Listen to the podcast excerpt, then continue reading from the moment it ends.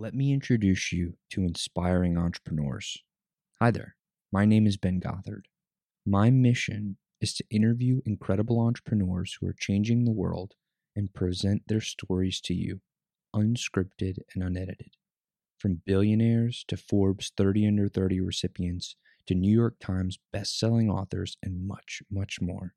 These people are living proof that nothing is impossible.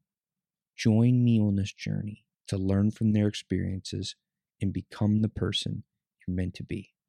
Welcome to the Project Egg Show every morning at 8 a.m. Central.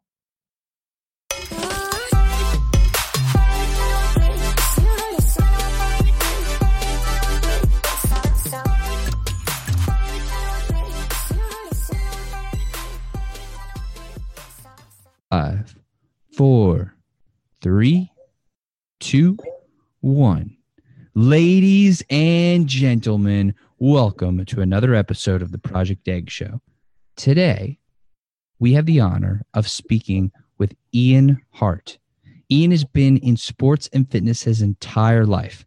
He has worked professionally in the health and fitness industry for more than 13 years as the creator and owner of EarthFit Training Systems, which is designed to transform people to optimal health and fitness in the safest, fastest, and most effective way.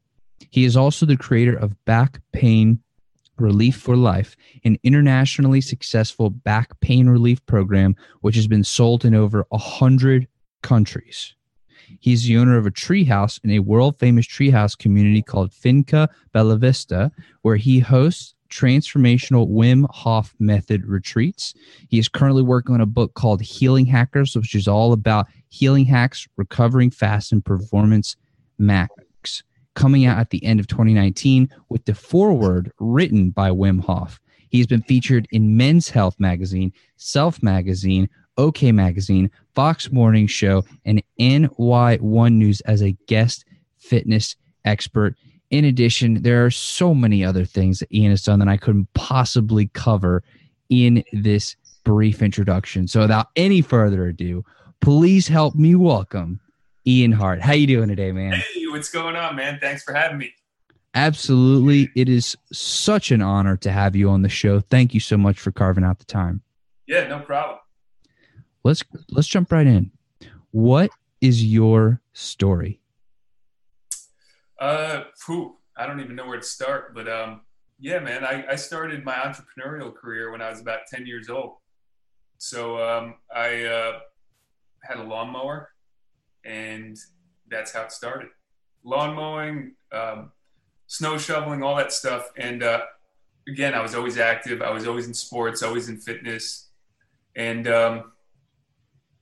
I did what everybody told me to do, which was go to college, get the degree in business, blah, blah, blah, blah, blah.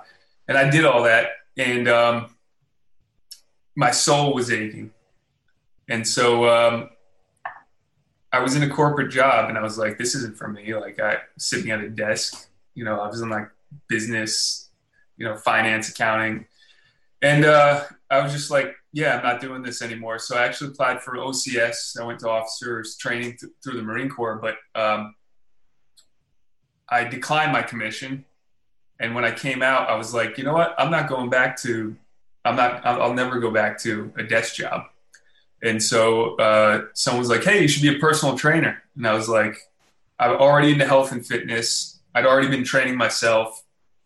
So I went in, and it just, boom, clicked.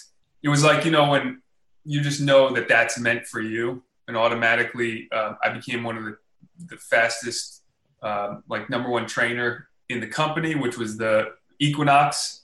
And at the time, that was like the training place. And this was nationwide. And so so I kept doing that, and then I was promoted to fitness manager. So I began to hire, train trainers, educate trainers, fire trainers, all that good stuff. And then just kept kind of moving up. But in the back of my mind, I knew that I wanted to open up my own place. I knew that I wanted to have my own business. And so after a few years, I decided that's it. And I was in New York City at the time, and I was running training departments in like Crunch and Equinox. And I knew if I was going to open up a training facility there, I would need massive capital. And so I ended up opening up a place in South Carolina. And ever since then, it's been nothing but growth. So we've opened up 3 locations. We keep expanding and getting bigger and bigger. And so that, in a nutshell, is just a small snippet of my story, just on the entrepreneurial side. Through that process, I've had health challenges, and that has led me to really what my calling is like helping people heal. And most trainers start out that way. Most trainers are healers because they want to help people get in shape and get fit and healthy. And so through 10 years of like healing myself, I've tried and experimented with some crazy stuff. And that's what's going into the book now that I'm creating. So it's like now I'm just sharing it with the world and kind of getting it out there off my chest. And because when I speak to people, I meet tons of people. Nowadays, there's so many people who have health issues, right? Autoimmune issues, whatever it might be. And I get into a conversation. I see people's like ears perk up, and they're like listening and asking questions. And I realized that I discount how much I know, because to me, it's just natural to know all this stuff. Like I just been doing it for so long, and I just think other people know it. And what I realized is like, I have a lot of value to offer in that area. And so with just knowing the body, training, all that stuff, that's what I do now, is I help people come out of that kind of darkness.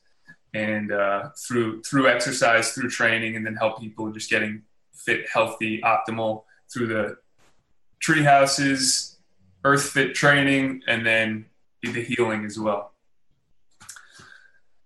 So that's like a, I guess, small part, narrowed down story. So how did you go from starting off as a physical trainer or as a personal trainer, and it clicked, and then you became the top trainer?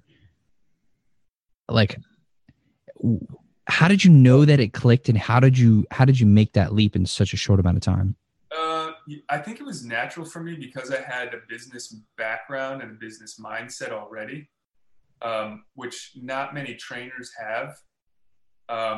And I had just experience in business, and maybe because my dad runs his own company, and it was like kind of in the, I guess maybe in the family, like my grandfather started his own company at 65 years old. You know, my grandfather came from Hell's Kitchen, New York City, like the poor, in a poor neighborhood, and worked his way up and basically had the American dream. And when he turned 65, he started his own company. Most people are retiring. He started his own company. My dad helped him out. So maybe it was a mix of that, just knowing that. But I remember my manager, when I first started, just saying like, you made it look so easy. And maybe it was a combination of coming out of like kind of hardcore military training that I had a mindset and physically and mentally strong. And then the business side. So just like, yeah, just clicked. Like I built up clients like instantly. And then I also lived at the gym. And some people would tell, like, why don't you go home during the day? And I'd be like, no, man, like this is like, I'm here to stay. I have goals and I'm pushing forward. And that's how it was. But with that being said, that's part of what led to my health challenges. And so I just kept pushing myself, training harder, pushing, working, training, pushing, working, and eventually, if you don't have a balance, something snaps. So that's what happened. Yeah. What was that tipping point for your health, and how did that change your perspective? Wow. Well, that's a good question because it changed me completely. So when I was I was at Crunch and I was a training manager for one of the training facilities. And I wrote a program for Men's Health Magazine, which was part of this thing called the Urban Athlon. Like, so it was a training program for the Urban Athlon. I was featured in the magazine as well as had written out the whole programs for it. And I was training myself to win the race. And so I was like, yeah, man, I'm in the magazine. I wrote programs, like, I'm going to win this race. And I kept training for it, and I was working hard. And eventually, I don't know if I did like stair training inside one of the buildings in New York City, and it had poor circulation, but I ended up like having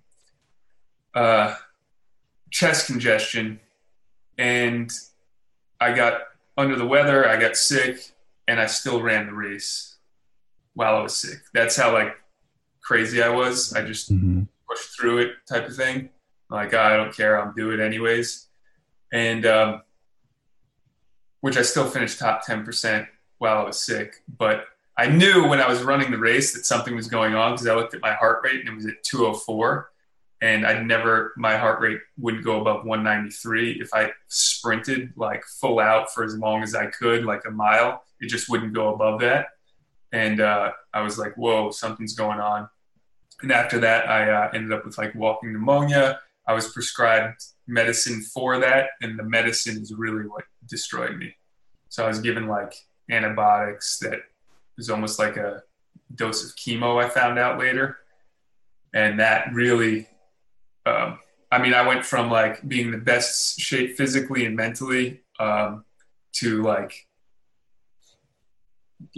a totally different person. Like, I had to kill that person in my mind to move forward because I no longer was that person. I mean, I lost all my muscle. I lost all my energy. I had chronic fatigue. I had neuroinflammation. I had like partially brain damage from it because my brain was swollen for so long. I started having gut issues and like, so on and on and on, and until I almost died in the hospital.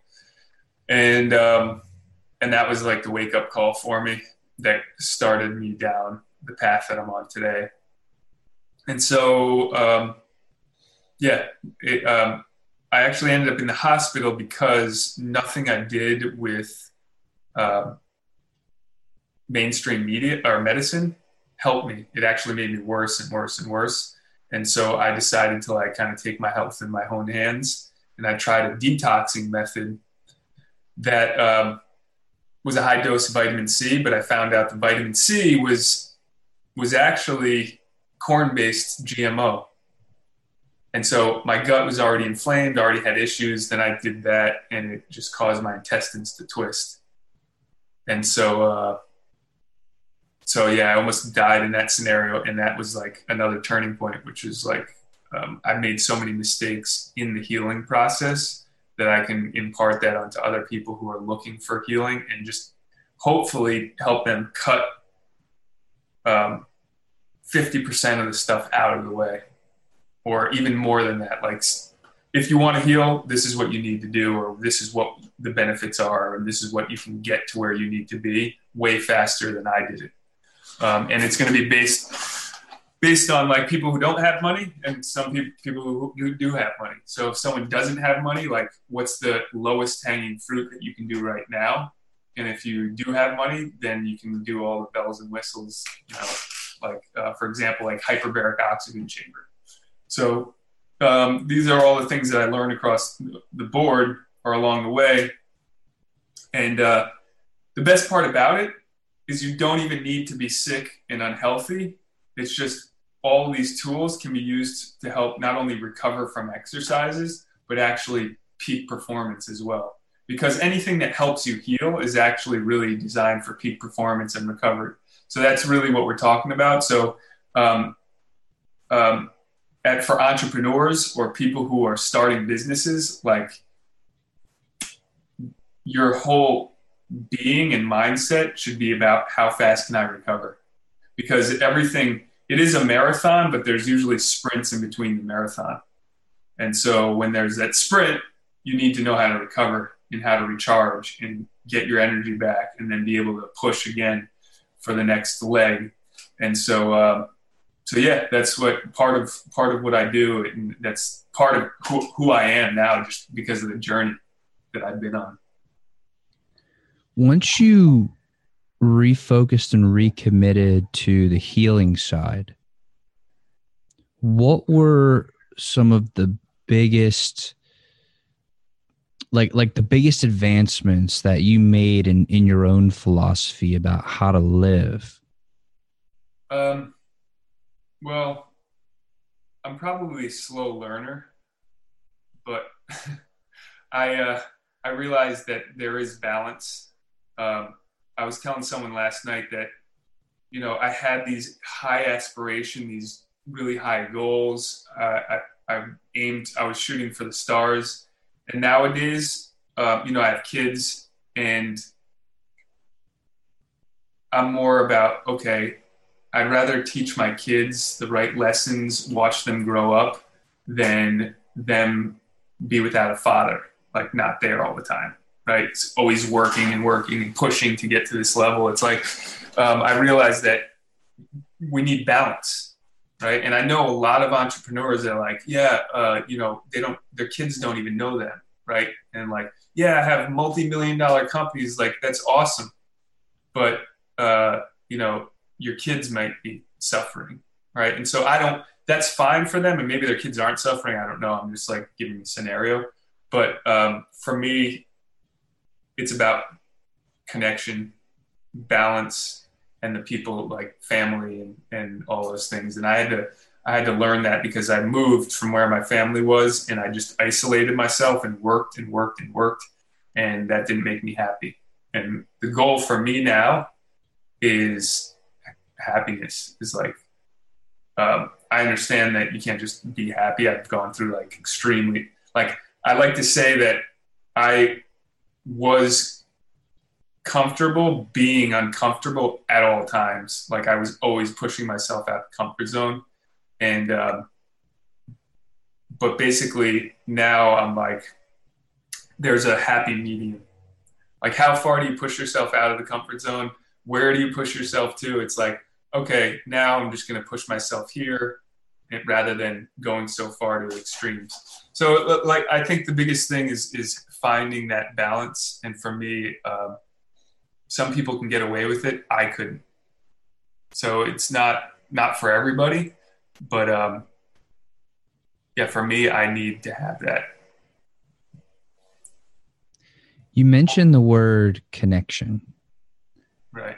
And I love that word. It's like one of my favorite words, because I really think that connection is a foundational virtue or value of humanity.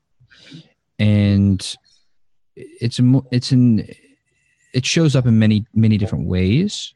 Yeah. But I'm interested in learning your philosophy on developing deep, meaningful, and genuine connection with another human being. Yeah, you know, that's something that I've had challenges with. And that's what, to me, that's what life is all about, actually, right? So for me, connection comes down to spirituality. And, if I'm disconnected from myself, then I'm going to be disconnected from everybody else. And so there's this saying, to thy own self be true, right? And so if I'm true to myself and I'm fully connected in my true being, then I'll have no problem connecting with anybody else. And hopefully what I'm saying, the words that I'm saying, are actually pouring out from my soul, right? And that is what connection is. Like, what is my soul calling? My soul calling is freedom and inspiration. And so like, if I'm living in my own freedom, I'm probably going to connect with other people that are on that same wavelength or frequency. And so, yeah, to me, we're put on this earth to connect, and we're all made of the same stuff. We are all connected. So to deny connection is to deny ourselves. And so that's why when people say like judgment is bad, because when you're judging, you're actually projecting, you're just like mirroring yourself. And so you're actually cutting yourself off from something else. And so for me, I have to practice on those things all the time. I find myself in judgment all the time. It's something I have to work on, because as an entrepreneur, you know, a lot of times you think money, gotta make money. And then you lose sight of the connection, which is actually what makes you the money. And so every time you start disconnecting from that, that's when things go crazy. So, and for me, that comes down to spirituality, which is like, I have to focus on certain things that is feeding my soul. And if I'm not doing those things, then I can fall off or disconnect, let's say. Yeah. There's so many doors here that I want to open and explore. And I really want to dive into the spirituality aspect of it. But before we go into there, I love what you said about how you have to be connected with yourself before you can connect with other people.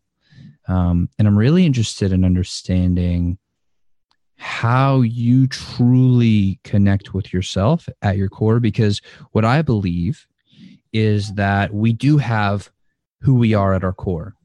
But we're also made up of layers, because there's a lot of external influences that we then bring in innately. And then there's confusion like, okay, what's the external influences? What's at our core? How are those working together? And then we're constantly moving forward. So there are always new things that are being introduced to that ecosystem. So it's like, how do you dig through all that? How do you really figure out like, who am I? Oh man, that's a tough question. Well, for one, for me, I had to remove myself from any destructive behaviors, self-destructive, because that's disconnecting. And so for me, removing alcohol was a big point for me, because there are certain substances that actually disconnect us from ourselves. Alcohol is probably the biggest one, right? Some people can handle it more than others, some can't. So for me, I couldn't. So I had to remove that from my life because it was a disconnector. And for me, I was drinking a lot of alcohol to disconnect. And so when I removed the alcohol, now all of a sudden I had feelings like, oh, how do I deal with these feelings? And so then I had to take steps to deal with the feelings. And because I was like stuffing them down and pushing them down. And so, journaling, exercising, and then finding other like-minded people that you can connect with who are maybe going through the same struggle is a great way to do it. And then on the flip side of that, which is interesting, is there are drugs, if you want to call them drugs, they're basically plant medicine, in my opinion, that can actually reconnect you back with yourself. And so that's one of the things I speak about in the book. Now, I would say people don't need that at all. You can find it from other sources, but if someone who's very sick, who maybe needs like cleansing, it can be a huge reconnector. And, but like I said, if someone has to do is soul searching work, all right, and figure out what inspires them. What are the words? Like you said, connection. Like, so for me, when you said, that's one of my favorite words, like that's probably one of your core values. Maybe that's like something that's inspired through your soul. And that's probably why you're doing this right here, right? You're connecting with people on a deeper level. I don't know. I'm just kind of saying those things. But anyways, when you speak from the soul level, from every core of your being, other people feel it and you can feel it. And the way to get there is just by getting rid of all the beliefs that aren't yours. Like you said, we, through the age of 1 to 7, were programmed. Like we hear our parents chattering about money, we hear them talk about whatever it could be. And we're now programmed with these beliefs. And that belief system is not necessarily who we are at a core being. And a lot of people have a hard time with that. And essentially, this is the way I see it. We're born. We have an ego that's formed. It's supposed to be a healthy ego to keep us alive. We have experiences that happen that create views. Those views are then reinforced if we find evidence for them. And those views create a belief system. And that belief system then actually creates our words, thoughts, feelings, and actions. And that creates our reality. And that reality is where we are today. And so what we can say is, hey, I don't like this reality. And actually, I'm fully responsible for this reality. Okay, my parents maybe didn't do the best that they could. But now I'm conscious of the fact that I can change my story and I can change whatever it is, because it's all a story, right? It's all perception. We're like, oh yeah, what happened to you? Oh yeah, my parents did this and that and the other thing. It's like, well, that's your perception. And if you wanted to, you could just flip that story around and say, yeah, my parents did the best they could with what they had. And I'm grateful to be here that they gave birth to me, because now I get to experience all these opportunities. So we're all just making up stories, right? And once we take responsibility for it and realize that our thoughts, words, actions, and feelings are creating our reality, then we can start to change them, and we can start to strip away, like, okay, where's the seed from that thought? And why do I have that thought? And then you start to realize that that thought is not the original thought you were supposed to have, right? And there's a great book called Conversations with God, where he talks about people think that is the original sin. The original sin is that you shouldn't be taking action based on fear and anger and all that stuff, right? You should actually be taking action based on inspiration and love and connection, right? And then when you do that, all of a sudden things open up. And when you do it based on fear, your physiology, your cells contract. So everything contracts, and nothing can pass through the cells or go out. No energy goes in. That's the beginning of dis-ease and discomfort. And so those stories, when you see, the story is creating the disease.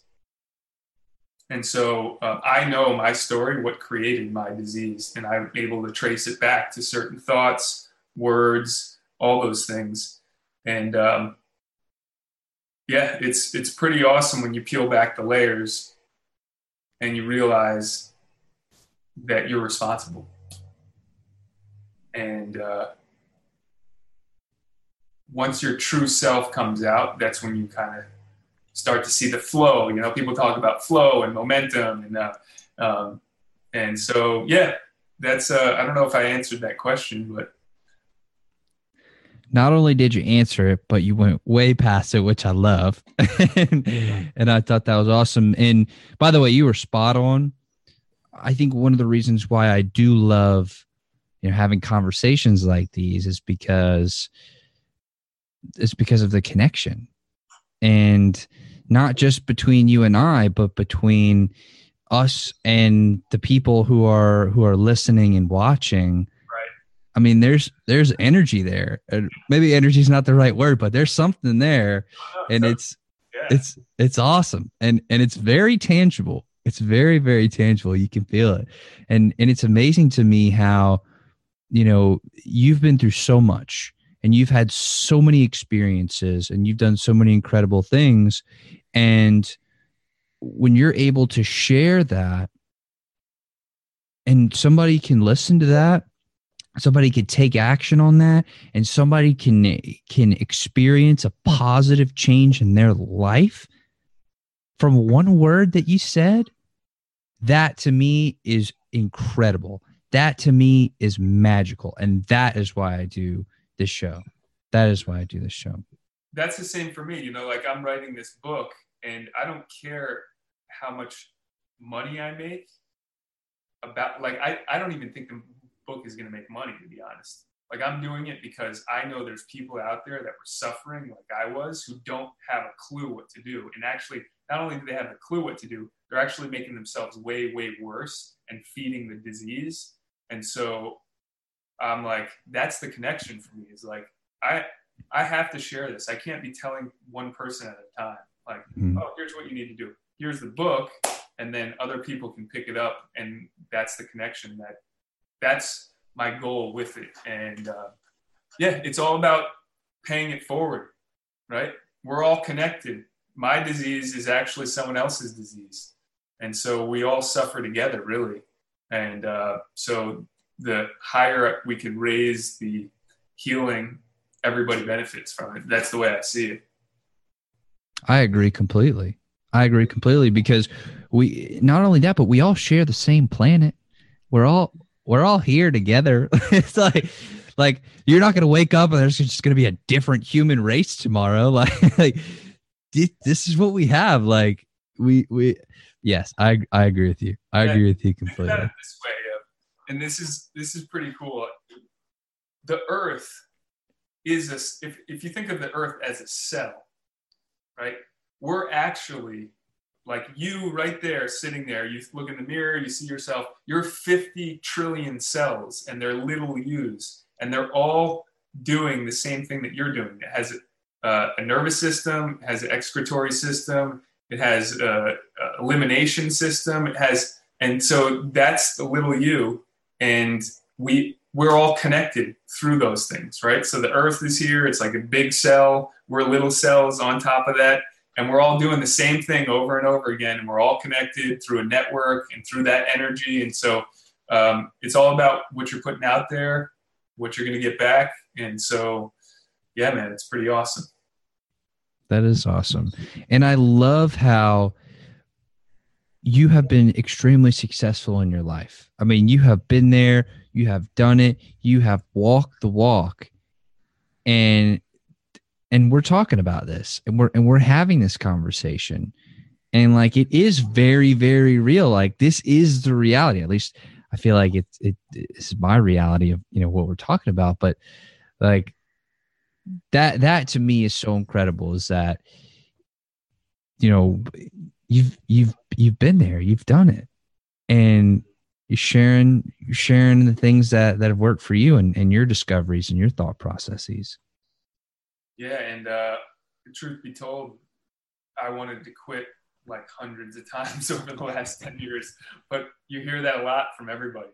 You know, like, so speaking about doing this, like on a recording, someone that I wouldn't say, some people, this guy's repulsive to them, but I remember listening to Howard Stern ever since I was a little kid, and I remember him being on the radio saying how he's going to quit every day for years, and how he hated it. And he's going to and it's funny because I listened to him from the beginning, not very beginning, because he started like kind of when I was born, but like now he's on Sirius radio and he's like a mega star.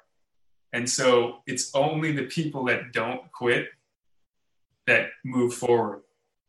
All right. And so that's what I've learned. And I when that bell goes off, like sometimes I get the case of like the fuck it's, which is like, fuck this, I'm done. Like, I can't do this anymore. And I just have to like, all right, just chill out, take your time, reevaluate it, and then just keep pushing forward. And then all of a sudden you just see like little breakthroughs. And then, because in the fitness industry, you'd be surprised. There's not many people that are around for 10 years. I mean, people open up fitness facilities 2 years later, they're done 3 years later. I mean, there's very few people that I know that have been around, because it's a challenging thing, that have been that successful for that long. And it does, anybody who's in the fitness business knows that they're some of the hardest working people out there. I mean, the amount of energy and time that goes into helping people stay fit and waking up 4 a.m., being here till 7, 8, 9, 10 p.m. sometimes. It's a privilege to do, but especially fitness people, have to learn to recharge their batteries. Right. So let's go into the spirituality side of it. And I feel it's a nice time to segue, because you were talking about recharging. Yeah. And I feel like those are two not unrelated concepts, but can you talk about your philosophy of spirituality and what that really means to you and looks like to you? Yeah, sure. So I was brought up Catholic, right? So I call myself a recovering Catholic now because it just didn't connect with me. Like, I was forced to go to you know, CCD and church on Sundays. And I remember I remember going to church, like I had to be forced. It was always a fight every Sunday. Yes, we're going to church. You got to go to church. And then I just remembered saying, okay, I'm going to go to church and I'm actually going to listen to what they're saying. And so I went to church and I'm listening and I'm like looking around and I'm like, and this is for me, this is not to offend anybody or like, if religion works for people, that's awesome. And if you can get spirituality through it, that's awesome. And I still follow religious leaders or people that are religious leaders. And, but I remember looking around and I was like, I'm 13 years old and I'm like, people believe this bullshit? And I'm like, and they're all like prominent people in our town. And I'm like looking around, I'm like, am I crazy? Or if like, what, is there something, this is what I thought, is there something wrong with me that this is like what we're doing? Like, and so that was my relationship with God, kind of. It was like, so there was no spirituality for me. And even, you know, my father, like I said, my grandfather, he grew up in a rough neighborhood, Irish Catholic, Hell's Kitchen, New York City. He went to church every Sunday. I don't think he even believed in God, but that's like, cause I remember my dad told me one time, he said, this kid had SIDS that lived down the street from us. And the only time I think my grandfather talked about it, he said, if there was a God, why would he let something like that happen? And so that was the only thing that my father had heard his father say. And so for me, I didn't have that connection, but when I became 20 years old and I started kind of reading self-help books and kind of I was lost, trying to figure things out. And it was around that time I stopped drinking. And so when I stopped drinking, I started to reconnect with myself and I started to connect with whatever you want to call it, the spiritual side. And when you really connect with yourself, I think you are connecting with the spirit, right? Because we're not just this flesh. We are, and this is proven through science. Anybody who's listened to Bruce Lipton can listen to him about epigenetics and how he was a scientist and didn't believe in anything spiritual. And then until he was watching the cells and going through the cells, all of a sudden, in 1 minute, he became spiritual because he realized that there's a broadcast that is coming down into our body and it's actually charging our cells, right? And we have free access to this all the time, whatever you want to call it, God, higher power. The science now calls it the unified field, right? So scientists are using that term, unified field. But if you look at somebody like Tesla, he was talking about this all the time. If you want to know the secrets of the universe, think energy, frequency. And so that's what we're doing, is we're just thinking in terms of energy and frequency. And that is the spirit around us. And so for me, meditation helps me recharge, right? Prayer, I do all that stuff for my spirit. And if I do things like gratitude lists in the morning, which I've been doing for about 15 years now, there's actually science and research that shows doing gratitude lists are directly related to happier, healthier being, because you're living in a higher mindset, higher state of being, and that's expansion and connection, right? And I don't know if you know David Hawkins' work or anybody listening to David Hawkins. He has awesome map. It's called the Map of the Scale of Consciousness. And he was like a medical doctor, a psychoanalyst, psychotherapist. He had like 3 degrees, and he studied this stuff for 30 years. And basically what he said, he had 0 to 1,000 was a map of the scale of consciousness. Anything below 200 was destructive to your life, to your being. Everything above 200 was allowing your body to grow. It was conducive to life. And so, and then he had every level, he had like an emotion that was connected with it. And so for me, without denying negative feelings, I try to check myself and see like, where am I at today? And if I'm living in fear, if I'm living in anger, if I'm living in jealousy, if I'm living in guilt and shame are actually the lowest form. And I bring it back to Catholicism. It's guilt and shame, the whole basis of like the religion for me, in my experience anyways, is like, you know, guilting, shame kind of feeling. It's like, and there are good sides to it, but there is that aspect.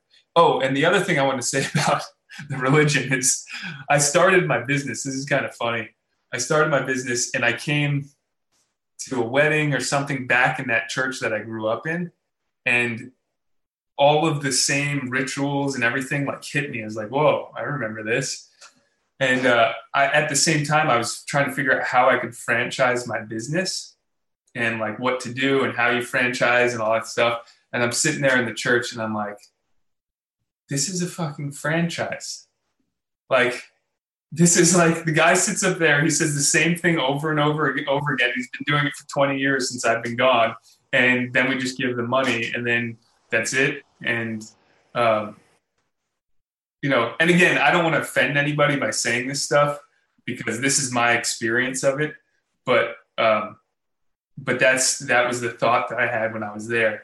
And the point I'm trying to make is that I didn't need any of that, right? I can get spirituality in the woods, right? And I do. And actually my connection with nature is my spirituality, because we're all coming from nature. And that's why I teach the Wim Hof Method. That's why I built a tree house in the Costa Rican jungle, because when I'm in solitude is when I'm more connected with myself and when I can hear my thoughts and I'm not affected by all the other frequencies, which are like electromagnetic frequencies, and other people's energy is literally affecting you. When you're surrounded by trees and you're surrounded by the noises and natural frequencies, it has a massive impact on people's being right away. And we've seen, you know, people just transform in 3 or 4 days just by changing their environment without even doing any of like the mindset stuff and all that stuff. And so, yeah, for me, spending time in nature, and that's for me, spirit, connection with spirit, and living in gratitude, and trying to elevate my mindset and my consciousness and try to keep all those I don't want to say negative emotions, because everybody's going to get angry. It's just like how you handle it, how you deal with it, and letting go. And so yeah, I think I expanded on that too. That's really interesting that you talk about nature and that being a place of solace and a place of peace for you. Last year in 2018, I actually traveled to Colorado. I'm in New Orleans, but I traveled out to Colorado, and I went to Colorado Springs, and there's this mountain there, Pikes Peak. Cool. And it's like a 14,000 foot mountain. Yeah. It's like 13 miles one way. And it took me like 9.5 hours to get to the top, right? But on that journey up that mountain, just pouring sweat had the thing, like the water thing, or like I'm looking for streams to to get some clean water. Yeah, fill it back up. Have some beef jerky, you know, whatever. But it was such a peaceful and just amazing experience. Yeah. And all the worry just escapes. It just goes away. And that to me is a beautiful form of meditation. Mm-hmm. That is just profoundly good for the being. Oh yeah. And we that's why I think people resonate with the Wim Hof method and things like that, because you're reigniting the inner fire, and that's the name of his company, is Inner Fire. But we were exposed to all these elements all the time. We had to overcome these things, like how do we find water? And these are instinctual and innate connections within ourselves, right? So our body is actually supposed to warm itself up from the inside. We've shut down that system. And now when people go out in the cold, like, oh my God, I can't take the cold. But when you do an ice bath, for example, the benefits are numerous and endless, but one of it is igniting that natural inner fire that you can't do any other way. And when you're exposed to those things, you are forced to connect with yourself, right? And so an ice bath is like a metaphor for that. It's like, there's nowhere to run. You're there in the ice, and now you have to deal with this shit that comes up, the emotions. And it's like, there's no, your body's in fight or flight. All these emotions are coming up, and now you have to like deal with it. And what we do nowadays is we numb out. We numb everything out. And when we numb out, that's what leads to a lot of issues, health issues, mental issues. Not to mention it's not healthy. Like I was in New York City. Talk about disconnect. I grew up outside of New York City. I was always playing in the woods, and I loved the woods. I moved into the city, and you got the most people in the world, and everyone's disconnected, right?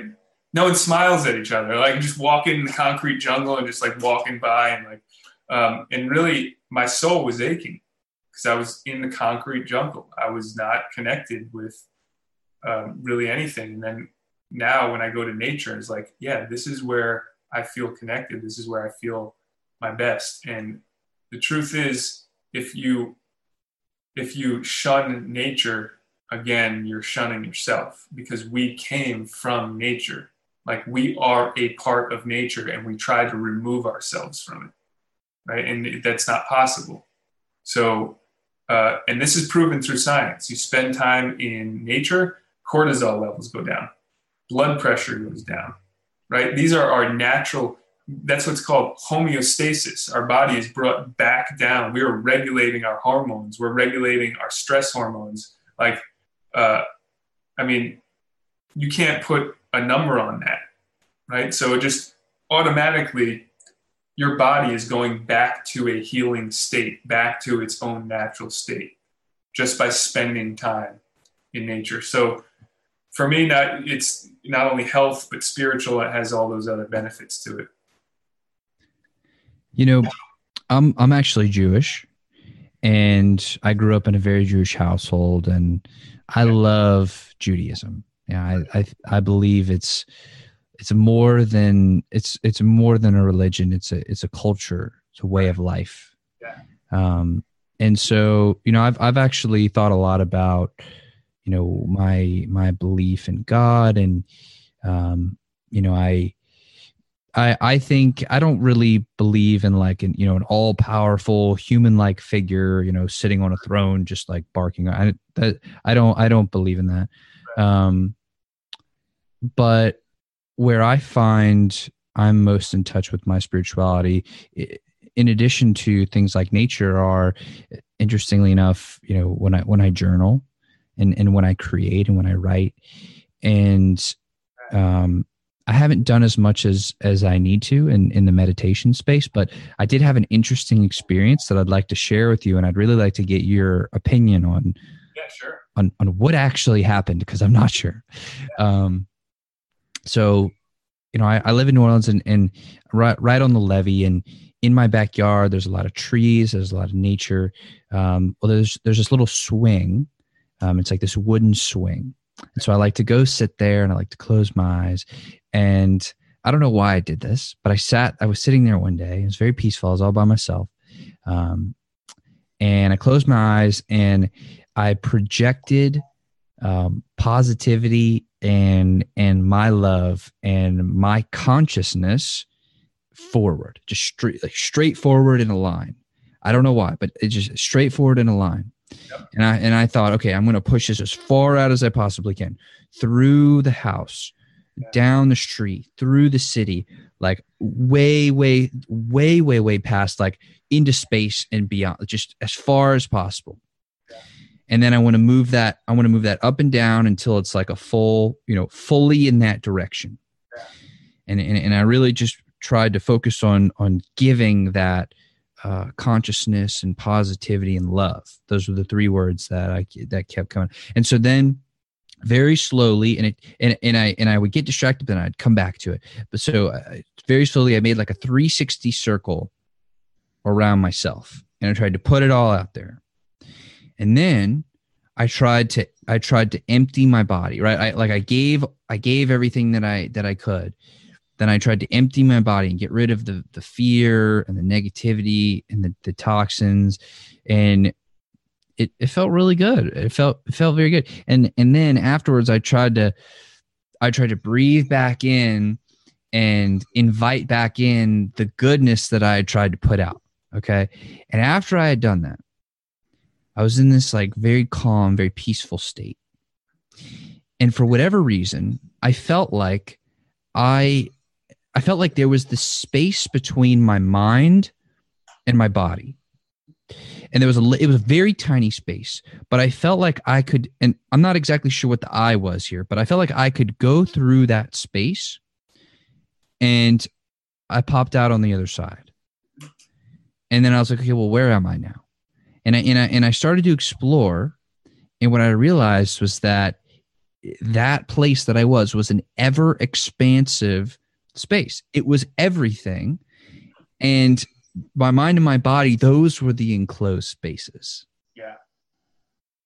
And I felt this rush of happiness and energy because I knew in that moment that everything, all the energy was connected, and I felt like a conduit that energy could flow through.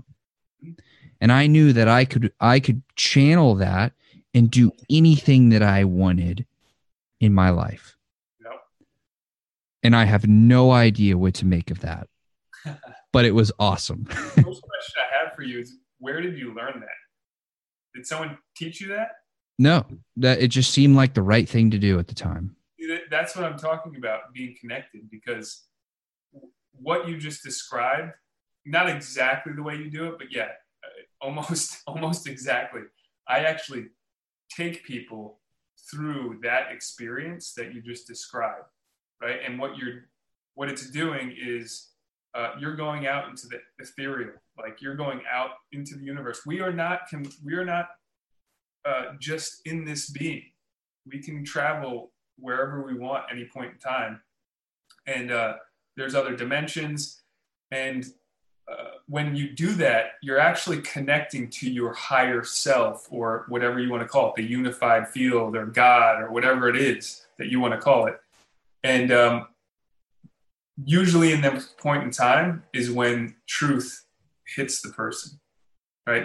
You've stripped away all the layers, and now you're in your subconscious true being, and you start to receive messages. And that's really, to me, what spirituality is. That to me is, we all have this. Everybody can do that at any point in time, right? So we're all connected. We're all connected to the same thing. We're all connected at any point in time. Some people deny it. Other people tap into it. And so what you did there is you tapped into the connection of free energy, free connection, and you just downloaded information and energy from whatever you want to call it, the cosmos and the universe. And that's part of what meditation's so great. I mean, they know through science that you can meditate for 20 minutes and do what you just did, and you're going to download these energy, and you're going to actually, the telomeres in your cells, which are the ones that determine the lifespan, will grow longer, right? When you're in gratitude, your telomeres actually grow longer. So you'll all of a sudden, you're literally charging the body like it's a battery. And people don't get this, right? This is what Tesla tried to tell people. And interestingly enough, no one knows who Tesla is. We're not taught anything about Tesla. By the way, I have that's a Tesla coil right there, right in the background. That's amazing. Yeah, so that's a pulsed electromagnetic frequency. And so that is kind of simulating, it can simulate the energy that you go out into the nature, and that nature gives you this energy, right? So recharging your cells. When you put your feet on the ground, it's electron donations to you, like antioxidants. So when you're doing that, you're actually doing kind of the similar thing. You're just taking this free energy from the universe and charging up your body, charging up your cells. So when you do meditation, you can do it 20 minutes. You'll get more recharged than a full night of sleep. So most people don't know that. But when you do real meditation, you go into that field, you're recharging the body, you're recharging the cells, you're recharging everything. So the gap between, I'm not sure that's probably your interpretation of what happened. I'm sure it's probably very hard to put into words. Yeah. Right? There's a lot of experiences I have. I don't even know how to put it into words. Yeah. But, yeah, I mean, I don't know if that's traveling to another dimension or coming back with more information from other realms. You can become a different person. And I know people that have had near-death experiences, and they come back and they are a different person. They downloaded whatever it was, and they're saying words that they didn't even know they knew, right? And it's coming from that whatever, other world, other realm. So, yeah, you can time travel, you can space travel through doing these things. So it's pretty awesome.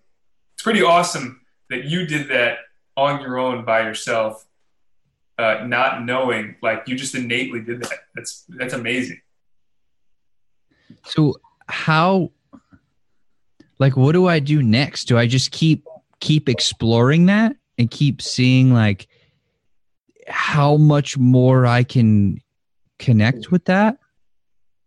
Yeah. I mean, you can, you can play with it. When I take people through guided meditations, I play with the energy systems in the body, the chakras, the light that we are connected with each chakra. And, you can picture yourself filling up with liquid golden light from the higher realms, right? Just your whole body filling up with liquid golden light, and then that light expanding out into the universe. And you can picture it going out from, where New Orleans, United States, out into the universe. And you'll be in a meditative, hypnotic state, and connected with your higher self. And then you can start to explore, hey, show me what I should be learning, or whatever. Show me healing, or show me a strength, or show me freedom, or maybe you want to connect with somebody else across the world, right? Or maybe you want to send love to your mother or whatever, right? You can do that. And what happens is you are literally sending energy to that person. And it's physics. It's just, you're sending energy, and that's going out into the world. And so the more your love, the more expanded you are, the more it's going to come back to you in some form or another. And that's, you know, the psychic energy. When people say like, oh yeah, I was thinking of you. It's like, yeah, you were in, you know, I thought of you and then the phone rang. It's like, that's the same thing as we're psychic.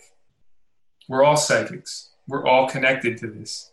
It's not like some people are like, yeah, I'm psychic. It's like, no, we all have this ability. It's just some people tap into it, and you're tapping into it when you go into that realm. And that's when people start to do meditation. They actually start to have visions of the future. They start to get downloaded information. And that's why psychedelics, a lot of times people credit psychedelics to their big expansion, because they're actually tapping into that through using psychedelics, right? The guy that, at the end of his deathbed, the guy that did the double helix, or had the Nobel Prize for the double helix, said he came up with that because of acid. Like he was tripping on acid or something like that. Not to say that everybody should go do that. And that, like, I don't do that. I don't do that. But those are tools that actually connect us with that realm. So there's substances that disconnect us, and then there's substances that connect us, right? And so, and most of them are coming from plants, right? There's plant medicine, and every plant we have on this earth can be utilized in one way or another, right? So I have a question on that. Yeah. First of all, I would like to talk about some of your experiences with plant medicine, but I also, and this is coming from a place of curiosity, because I just don't know. Is there a difference in how you reach that place? Like if you reach it with the plant versus if you reach it just maybe you get lucky or, you know, you just happen to, you know, you just reach it, but not with that. Is it a different result? Yeah. I would say, first off, I would say anybody doing it. So no one needs to do any of the plant medicine. All right. I in my experience, wouldn't have had the level of healing that I did if I didn't do it. Now in hindsight, like it definitely changed things for me. But I was in a place that was, I tried so many different things and so many options, and I'd heard profound changes in people's lives, and it had been calling me. And this is where I talk about spirit. Like, it's hard for people to understand that these plants have spirits. They literally have spirits. And you talk to the shamans down in Peru, and they do these dietas where they take just the plant for a year sometimes, and they actually connect with the plant, and they have build a relationship with these plants. But you can literally feel the spirit of the plant. But you can get there. And for example, Wim Hof, he I don't think he's ever done psychedelics. And he's mentioned before, like, oh, you can get there without that. You don't need that. And which is true for some people. I think with other people, if they've been poisoned and toxic for a long time, it's a cleansing process, and it cleanses out the cells, and it decalcifies the body. And sometimes there's not another way to do it, or maybe there's a much harder, longer way to do it. And in my opinion, based on where I was, I don't know if there was another way to do it. But I'm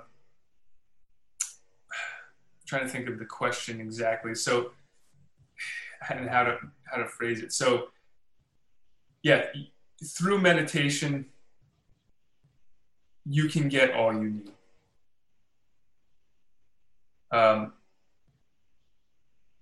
I have gotten a lot of healing from these plants, and I've gotten a reconnection with my body that I thought I had lost, because my brain was so toxic, and I had brain damage and stuff like that.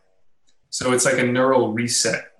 So anybody who maybe is like suffering with that type of situation, it has to call to them. They have to have done work, a lot of healing work, a lot of spiritual work, in my opinion, before they do something like, for example, ayahuasca. Because if they don't, it can be mind shattering, and it can be too much for the ego.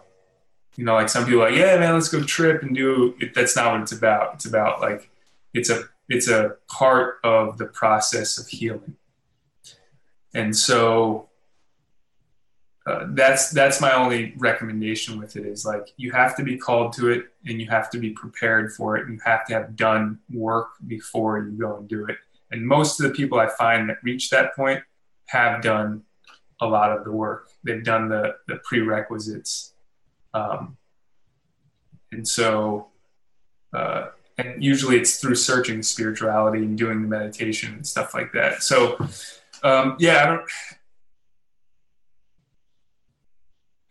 I'd like to say you have to, again, connect with yourself, right? If it calls to you and you feel like it's been calling you, then maybe that's something that's good. If you don't need it, it doesn't connect with you, you don't feel called to it, meditation is all anybody needs. Breath work and meditation. Breath work can actually take you deeper into meditation faster. And this is, again, through science. They did studies on Wim Hof that through his breath work, he was accessing parts of the brains for people that had been meditating 10 to 15 years. So you're basically bypassing like 10, 15 years of like hardcore meditation just by doing breath work. That's amazing. Yeah. So Wim would like, the first time I went and trained with him, he's like, you don't need to be in a cave for 10 years. All you have to do is breathe, motherfuckers. Breathe. And like, that's what he'd be saying. So, yeah. So these are hacks, like little shortcuts that you can take to get to places faster. And ayahuasca is like one of those things. Breathing is one of those things. I actually did ayahuasca while doing Wim Hof breathing, and that like was another dimension. I might have been the only person that experimented with that, but so yeah, there's all little things that people can do to really enhance healing process, recovery, and connection with themselves. That's really, again, what it's all about. The more you connect with yourself, the better you're going to feel, the more you're going to connect with other people. When you were doing the breathing and I'm not sure the right word, but with the ayahuasca, yeah, and you went to that level, which I think it's amazing, by the way, yeah, that I think it's amazing that you went to that level, because it takes a lot of courage. What did you find? See, those are one of those things it's hard to put into words. I would say that I found a profound experience, which was the connection with ayahuasca and oxygen and healing. And when I did the breath work, I went into other realms, and it's really hard to explain. And it's also something that's not recommended. Like, I was experimenting. And so, because you can go like too far with it, but I was trying to find my limit, and I would do the breathing. And what I felt is actually control where oxygen went into my body. And so with the Wim Hof breathing, like, you'll do a round of breathing, a retention, and then I'll take a deep breath in, and I'll kind of squeeze oxygen to parts of my body that need it. And then I would feel the ayahuasca and the oxygen going to that area, and then like cleansing out my parts of my brain that were like feeling odd and weird. And so, that's how you can direct kind of energy in your own body. And that's the next thing that I think people are going to get into is this interoceptive connection, which is you can literally, like for people watching this, if they start to think of their big toe right now, which probably people would never have, but if you really focus your energy on your big toe, that's like now you're connecting with that part of your body. And like all of a sudden you start to feel weird sensations in your big toe. And it's like, oh, I never felt that before. Right. So that's connection. And that's why for me, Wim Hof is so unbelievable, because he's so connected with his body that there was an example in an ice bath when he was in there for, I don't know, an hour and a half or something like that. They had all these electrodes hooked up to him. And this is a story that I heard from someone that's very close to him. And they said, oh, Wim, your kidneys are like getting cold, like below the temperature that they need to be. Oh, give me 5 minutes. And then he just sends energy there. And then all of a sudden, like, it's totally fine. And like, that's what he's doing. He's so in control with his body and so connected that he can sit in an ice bath for an hour and 50 minutes and his core temperature doesn't go down. And so that's what people think, like, oh, that's impossible. Well, it's not impossible. And he does it using his mind, and he uses it going to these meditative states and letting the energy flow and letting his body heat up from internally. And that's a master. And that's what masters are. And masters predict that. Basically, a master has prediction and response, right? It just means they have done something so many times that they can respond better than anybody else in that realm. And that's it. So, I mean, you think about the Kung Fu movies of the master who's just like dodging fists, right? And he like, oh, he says he knows what you're going to do before you know you're going to do it. If you can master your own body, which is what I believe everybody should do, we are living with this body. And what we do is we disconnect from it. And that's what happens. People think like diseases just pop up. They don't just pop up. It comes from disconnection. It comes from pushing things away, not confronting certain issues that are popping up. And when we really connect with our body, we begin to heal. And so like just through doing breath work, people release trauma, right? So literally like trauma will be released. I did it with a lady whose husband died 9 years ago, and she just released trauma from that 9 years later by just doing breath work, right? So oxygen is a big connector. Ayahuasca is a big connector. And that's the benefit of those. You're just reconnecting back with yourself. So clearly you've explored this realm a lot. Yeah. And fair share. Well, relatively to me, you've explored it a lot. Yeah. What don't I know about that I should? Like what direction do you feel I should deploy my energy and my focus and my studies in that realm based on your experience? Mm-hmm. So I would explore the stories that you have, right? The stories and the belief systems that you do have, right? And see, where does this belief come from? Where does this story come from? Right? What are the words that I use? What are the feelings that I have? And do inventory, right? Just like a business, right? It's like, okay, inventory. What are the feelings that I wake up with? What are the feelings that I have throughout the day? What triggers me? What gets me angry? What gets me irritable, right? Because most of the time, those are your ego is designed to protect you. Your ego was put in place to make you live, right? So if you think about the reptilian brain, that's there for your survival. And we built other layers of brain on top of it.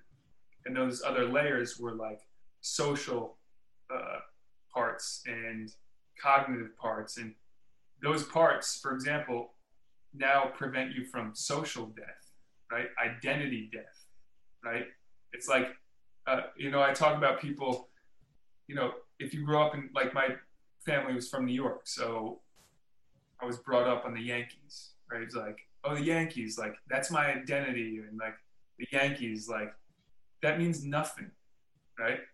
And your ego gets attached to this, and you see people like fighting over it. Like, this is my team, this is my team. It's like, no, I mean, if you know deep down, like, it's in jest and you're just like, whatever, it doesn't mean, but people like really get serious about this stuff.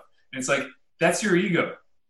You're identifying with something that has nothing to do with who you are. If you were born in Brazil, you wouldn't even know who the Yankees were, right? Or you wouldn't know who, whatever. It's like, you're now attaching your identity to something, and that's not truly who you are. Who are you at the truest depths of your being? And so once you realize that, then you start to see, like, oh, the story I'm living is, could be, maybe consider that it's a lie or it's bullshit, right? And that's what people are living in. They're living in sometimes BS, and they wonder why their life is not manifesting the way they want it to be.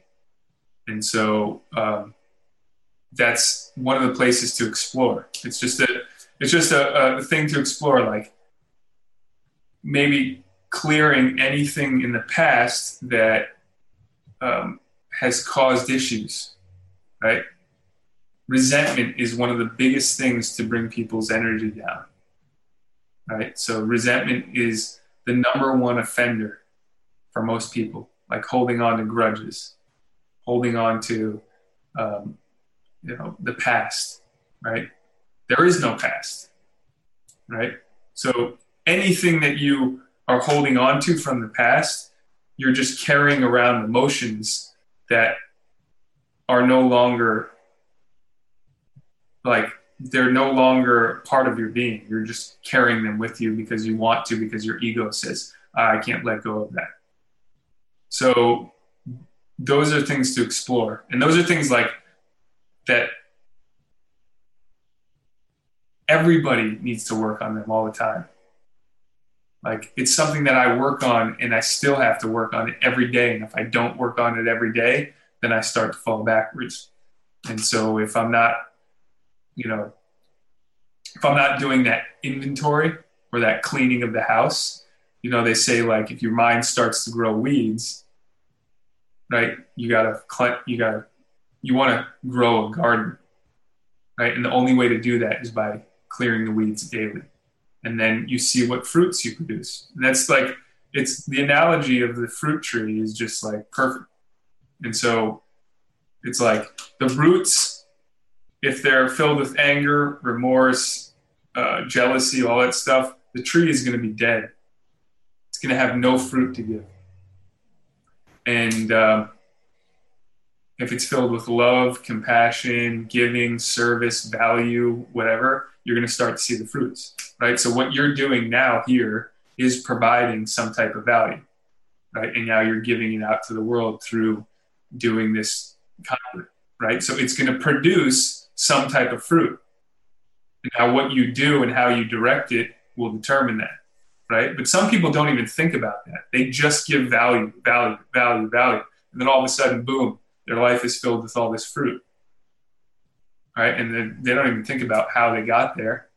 It's just that other people, like through entrepreneurial, they're like, this is my goal, this is what I want to do, this is how I'm going to do it. And then they take step by step, right? So, yeah, when we can, for me, we can only do that type of stuff, like that visualization, when we've cleared all that crap, right? It's very hard to move forward if you're stuck in resentment, fear, all that stuff. And I shouldn't say like fear can be like natural, but you're like moving in the face of fear. But being frozen in fear and being manipulated by fear is different scenario. We may have touched on it a little bit, but what is your greatest theory? My greatest theory? Shoot, I had a thought I had a bunch of thoughts about my theories, and one came up before. Well, I guess in what context? Like, just in life? Yeah, in everything. My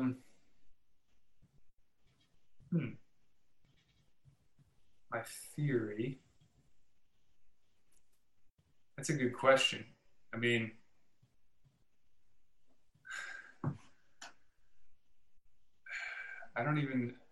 really don't know where to start with that, to be honest. I'm trying to think of like what my theory was, because there was something that I was thinking about that I just like wanted to come out and say, this is my idea, but I can't remember what context that was.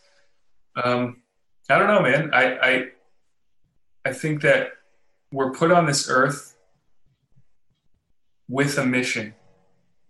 Like, our souls are sent here with a mission. And when we're not living that mission, we're in dis-ease and discomfort. And if we try to step outside of that mission, that's when we start to see snags and resistance. But when we're really living through inspiration, and this is important because inspiration is a powerful word. People say it all the time, but it means, the way back in the day, it meant in spirit, or inspirare, which is to breathe in.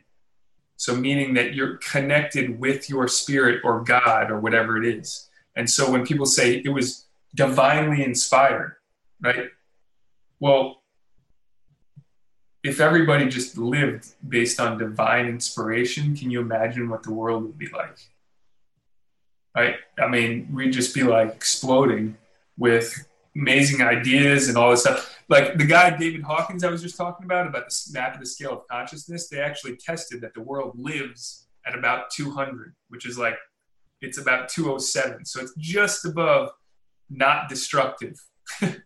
So imagine if everybody's doing everything that's divinely inspired, and the whole world was like elevated at, love, and everybody was operating from love. What we would be walking around dealing with, right? That'd be amazing. Yeah, I mean, everybody's just like happy and like, that's heaven. That's what heaven is. Like, just living in that moment is heaven on earth, right? And so that's what a lot of the religious teachers, they all say the same thing. They're all teaching the same thing. It's all over and over again, right? So enlightenment, love, and that's what it comes down to.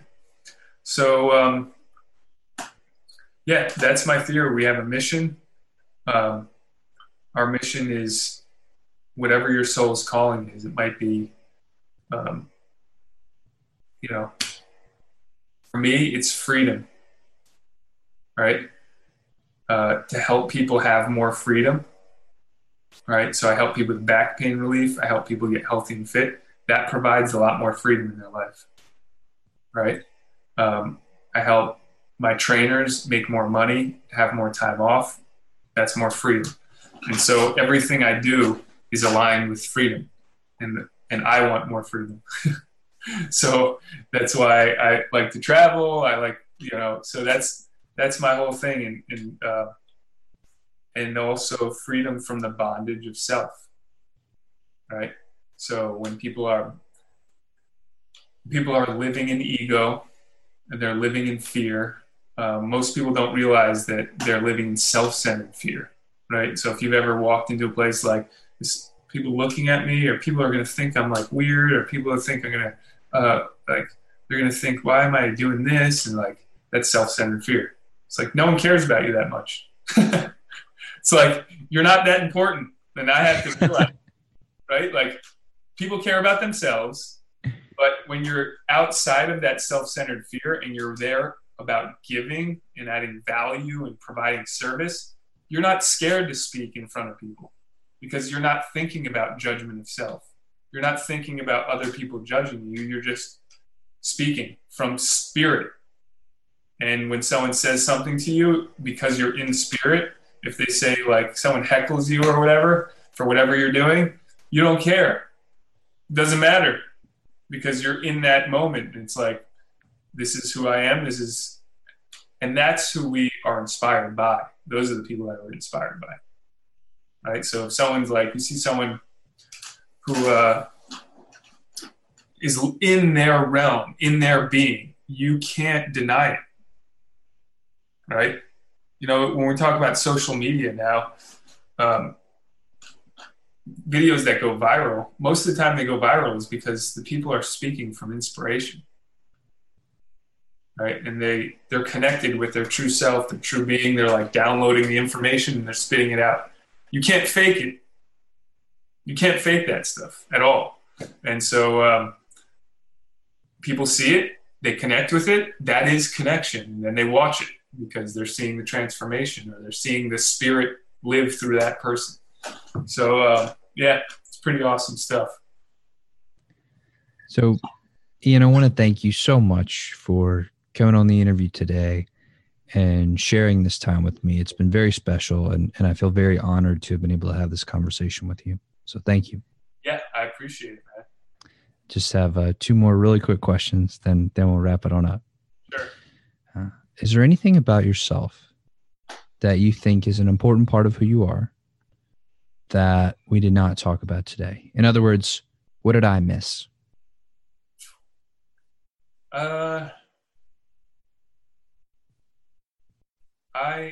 I don't know. I think, I mean, there's so many different facets to myself. Like, one of the things I would say is I don't like being put into a box, you know, because I move outside of that box all the time, right? When people say, oh, he's this or that, like even the words like Republican, Democrat, it's like, I don't even see it that way. You know, it's like everybody has their own beliefs. And if they're really connected with truth, that's what I'm about. And that's it. So truth, and connection with spirit. So I don't know. I think that's maybe just a little piece of me that I didn't speak about. What question should I be asking you, specifically me, asking specifically you, yeah, that I just wouldn't think to ask? About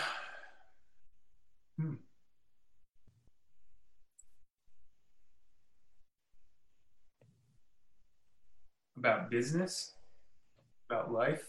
I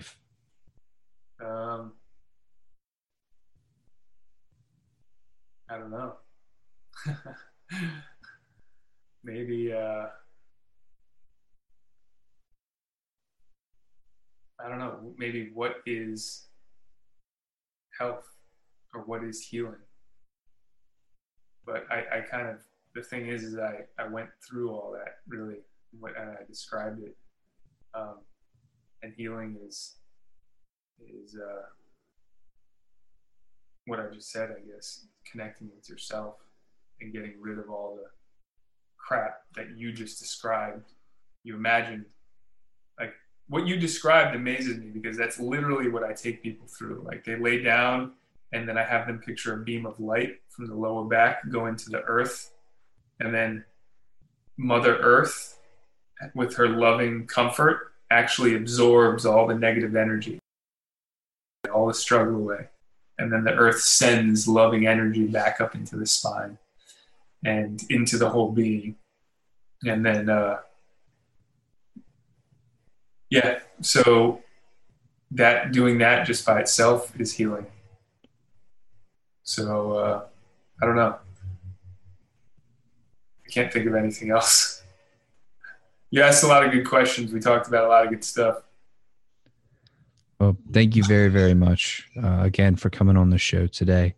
You rock, man. And, yeah, man. I appreciate it, man. And to everybody who's listening, watching, I want to thank y'all very, very much for supporting the show and for sticking with us till the end here. I know your time is very valuable, and I'm very honored that you would share it with us. So thank you. I love you, and I will see you on the next episode. Much love to you, man. Take care.